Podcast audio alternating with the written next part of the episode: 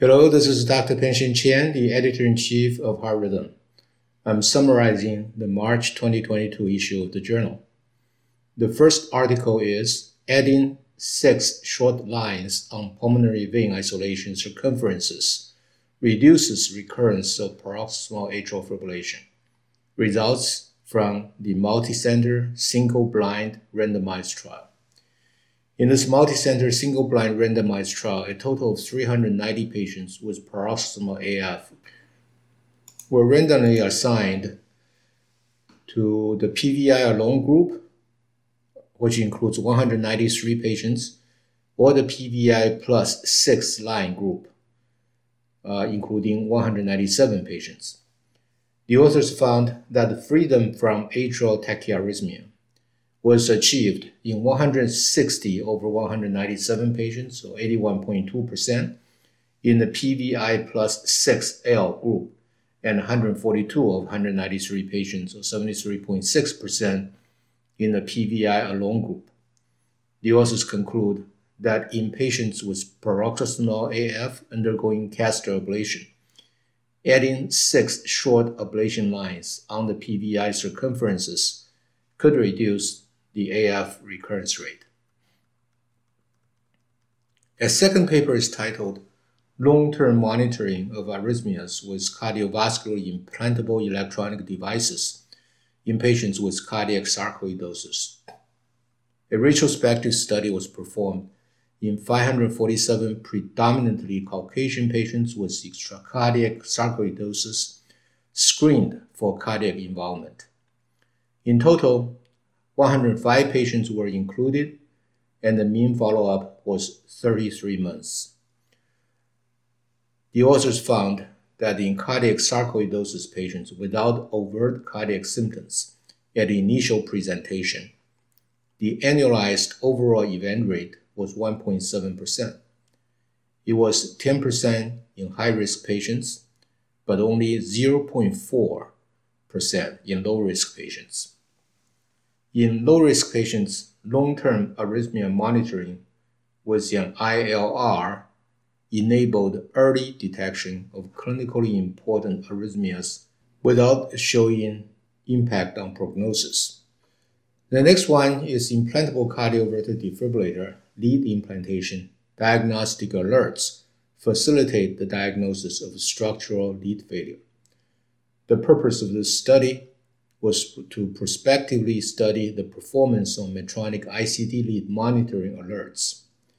In 4,942 patients who were followed for 19 months, there were 124 de- uh, alerts. Lead monitoring alerts had 100% sensitivity for the 48 adjudicated lead failures. The positive predictive value of alerts for lead failure was 38.7% or 48 of 124. However, the sensitivity was only 13.6% for lead dislodgements or perforations. The authors conclude that the lead monitoring alerts had 100% sensitivity for identifying lead failures. Although their positive predictive value was modest, no false positive alerts resulted in an unnecessary lead replacement. For the diagnosis of pace sense lead failure, an alert for oversensing was more sensitive than a pacing impedance threshold alert. Next up is magnetic field induced interactions between phones containing magnets and cardiovascular implantable electronic devices flipped it to be safe? Question mark. The purpose of this prospective single center observational study was to quantify the risk of magnetic, uh, magnetic field interactions of the iPhone 12 with CIEDs. Ex vivo magnetic interference occurred in 84.6%, with the back compared to 46.2% with the front of the iPhone 12 facing the CIED. In vivo, the activation of the magnet sensitive switch occurred in 30 CIED patients, or 18.3%, When the iPhone 12 was placed in close proximity over the CIED pocket and the back of the phone was facing the skin. The authors conclude that magnetic field interactions occur only in close proximity and with precise alignment of the iPhone 12 and the CIEDs. It is important to advise CIED patients to not put iPhone 12 directly on the skin above the CIED. Further recommendations are not necessary. The following article is bradyarrhythmias detected by extended rhythm recording in patients undergoing transcatheter aortic valve replacement, uh, or Brady-TAVR study. This was a prospective single-center study in patients undergoing TAVR. Patients received an ECG patch for two weeks pre, immediately post, and two to three months post TAVR. Pacemaker implantation occurred in 12 patients, or 12.5%, of whom 9 or 9.4% underwent implantation during their index hospitalization, while 3 or 3.1% required implantation post discharge for indications other than heart block. Significant baseline predictors for the need for pacemaker included the presence of right bundle branch block and increased QRS duration. Bradyarrhythmias detected by the ECG patch did not predict the need for pacemaker at either the index hospitalization or the follow-up period. The authors conclude that bradyarrhythmias are common and can be detected with extended ECG monitoring before and after TAVR. However, they did not predict the need for pacemaker after TAVR. Coming up is a risk factor for atrial ventricular block after occlusion for perimembranous ventricular septal defect. The authors reviewed 1,884 patients with perimembranous VSD who had undergone successful device occlusion between June 2005 and January 2020. In total, 14 patients, or 0.7%, developed permanent complete AV block. Of these patients, 10 or 0.5% required pacemaker implantation. The authors conclude that the uh, incidences of permanent complete AV block after occlusion for perimembranous uh, VSD and the pacemaker implantation were 0.7% and 0.5% respectively the ratio of device to defect size was the only independent risk factor for permanent complete AV block. Device removal is an effective therapeutic modality for recovering normal conduction in acute and subacute complete AV block patients. Next up is high density epicardial mapping in Brugada syndrome depolarization, and repolarization abnormalities. 15 consecutive patients were included in the study. At electroanatomical mapping before Ajmaline, seven patients, or 46.7%, showed low frequency potentials. All patients showed high frequency potentials before and after Ajmaline, and low frequency potentials after Ajmaline. Brugada syndrome patients with history of aborted sudden cardiac death and longer abnormal electrograms after Ajmaline. The authors conclude that two different types of abnormal electrograms are described from Brugada syndrome high density epicardial mapping. This might correlate with depolarization and repolarization abnormalities. The following article is Mechanisms of Effects of Sodium Channel Blockade on Arrhythmogenic Substrate of Brugada Syndrome. 32 patients with Brugada syndrome and frequent ventricular fibrillation episodes underwent right ventricular outflow tract substrate electroanatomical and electrocardiographic imaging or ECGI mapping before and after Ajmaline administration and during high rate atrial pacing. The authors found that sodium current reduction with Ajmaline severely compromises impulse conduction at the Brugada syndrome fibrotic substrates by producing fractionated electrograms, conduction block, or excitation failure, leading to the Brugada ECG pattern and the favoring ventricular fibrillation genesis. Up next is multi-site conduction block in the epicardial substrate of Brugada syndrome. The authors investigated six male patients with Brugada syndrome and recurrent ventricular fibrillation.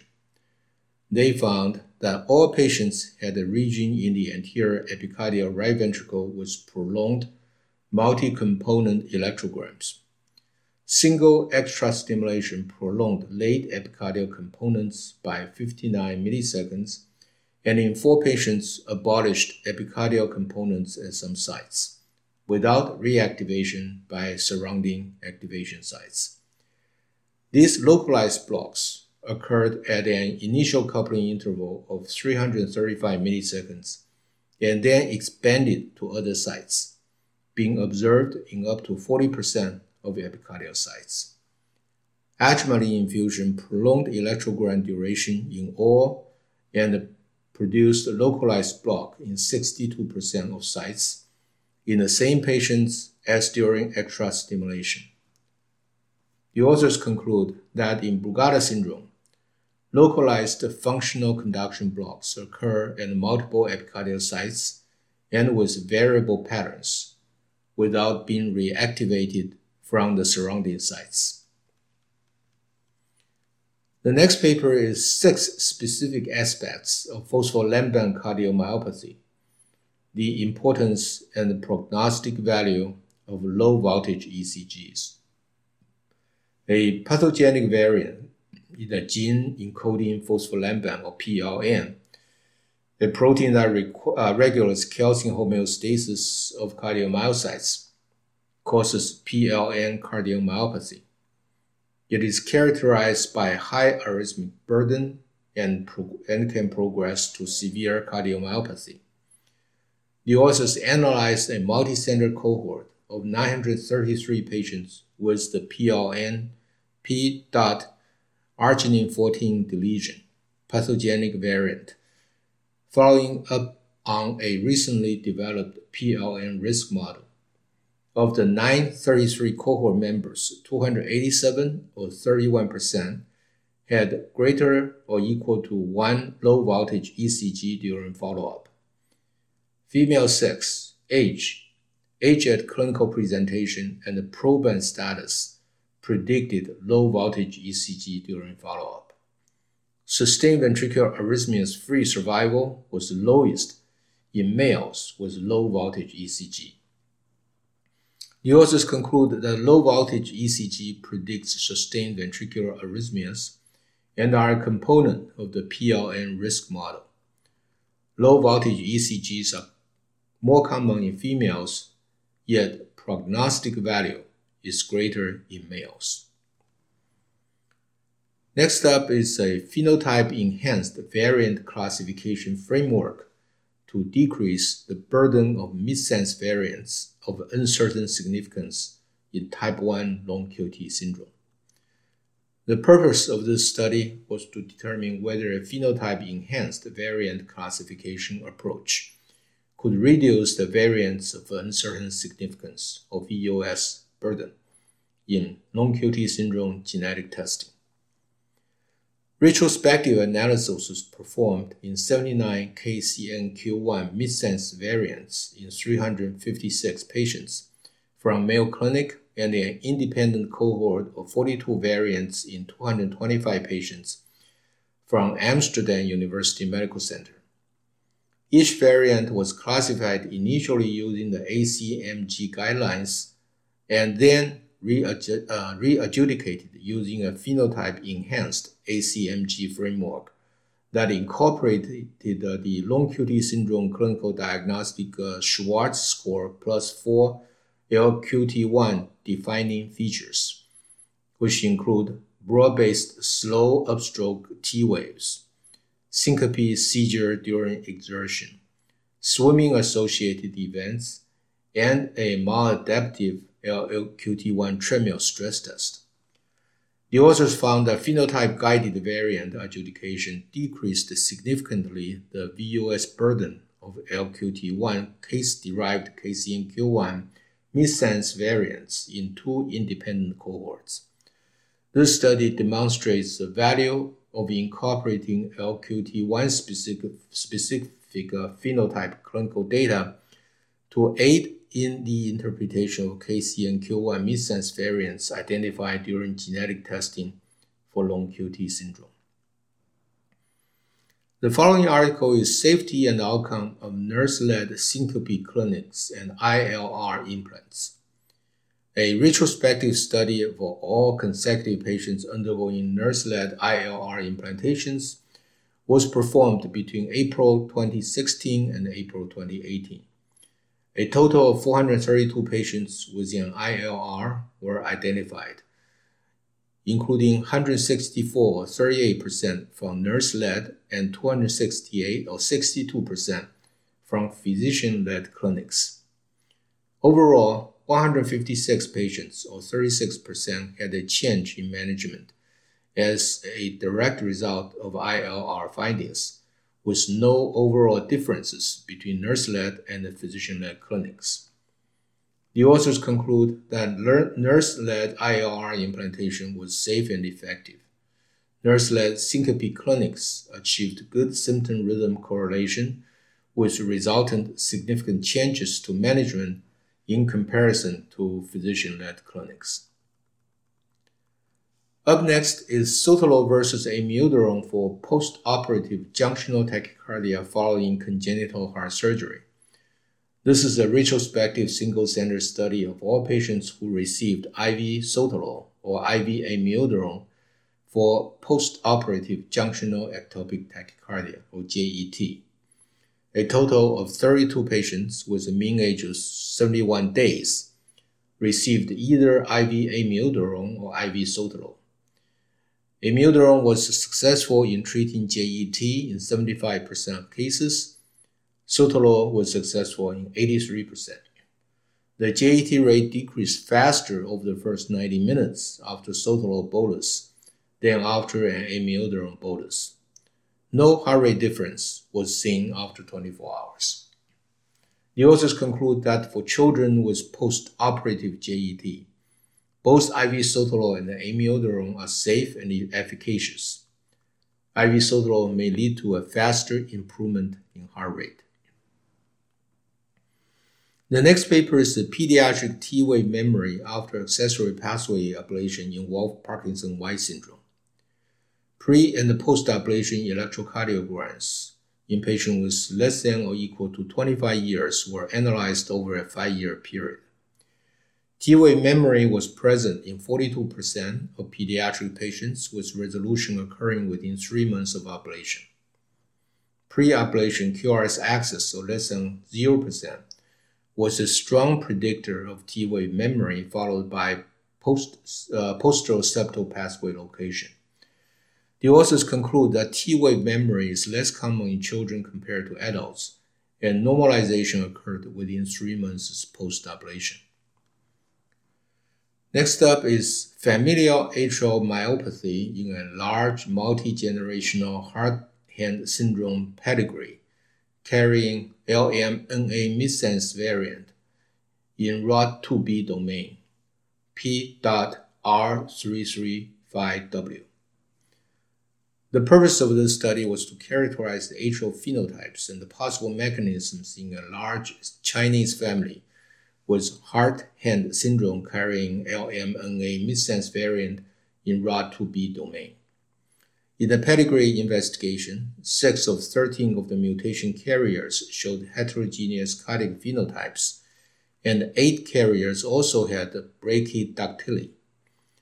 In silico molecular dynamics simulations predict the increasing binding energy of R335W mutant lamin A Atrial cardiomyocytes expressing R335W showed abnormal nuclear morphology, com compromised DNA repair, and dysfunctional contraction. Adult zebrafish expressing mutant lamin A showed an uh, increased P wave du uh, duration in the electrocardiogram, decreased peak T, uh, A wave velocity in echocardiography, and atrial lesions under the transmission electron microscopy. The authors conclude that the LMNAP.R335W mutation leads to familial heart-hand syndrome characterized by an overlapping phenotype of prominent atrial lesions and brachydactyly. The unstable lamin dimerization and impaired DNA repair are possible mechanisms underlying cardiac phenotypes.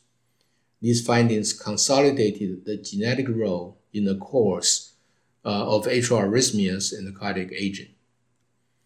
The following article is the mechanistic insights into the interaction of cardiac sodium channel NAV 1.5 with MOG1 and the new molecular mechanism for Brugada syndrome.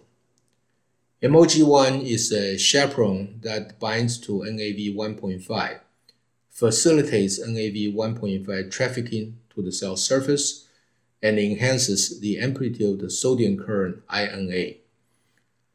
Large deletion analysis defined the MOG1-NAV1.5 interaction domain to amino acids S476-H585 of NAV1.5 loop 1, connecting transmembrane domains 1 and 2. Microdomain and point mutation analysis further defined the domain. The primary finding is that the MOG1 NAV 1.5 interaction domain is at a 5 amino acid motif of F530T, 531F, 532R, 533R, 534 in loop 1. Mutation P dot F32C associated with Brugada syndrome abolishes NA1, NAV 1.5 uh, interaction with MOG1 and reduces MOG1 enhanced INA density, thereby uncovering a novel molecular mechanism for the pathogenesis of Brugada syndrome. Up next is a case report titled Bachmann bundle potential during atrial lead placement, a case series the authors report a novel approach that combines fluoroscopic and electrical mapping to achieve successful Bachmann bundle pacing. The authors demonstrate a localized endocardial electrogram signature that approximates Bachmann bundle and is readily apparent on a standard electrocardiogram recording system. Pacing from an actively fixed lead guided by local Bachmann bundle area endocardial potential generates a normalized P-wave axis morphology and correlates baseline interatrial conduction delay. This case series is the first to combine right atrial endocardial potential mapping and the pacing response to guide permanent Bachmann bundle pacing site selection. These research articles are followed by a contemporary review titled An Overview of Heart Rhythm Disorders and the Management of Myotonic Dystrophy Type 1. I hope you enjoyed this podcast. For Heart Rhythm, I'm the editor in chief, Dr. Peng Chen.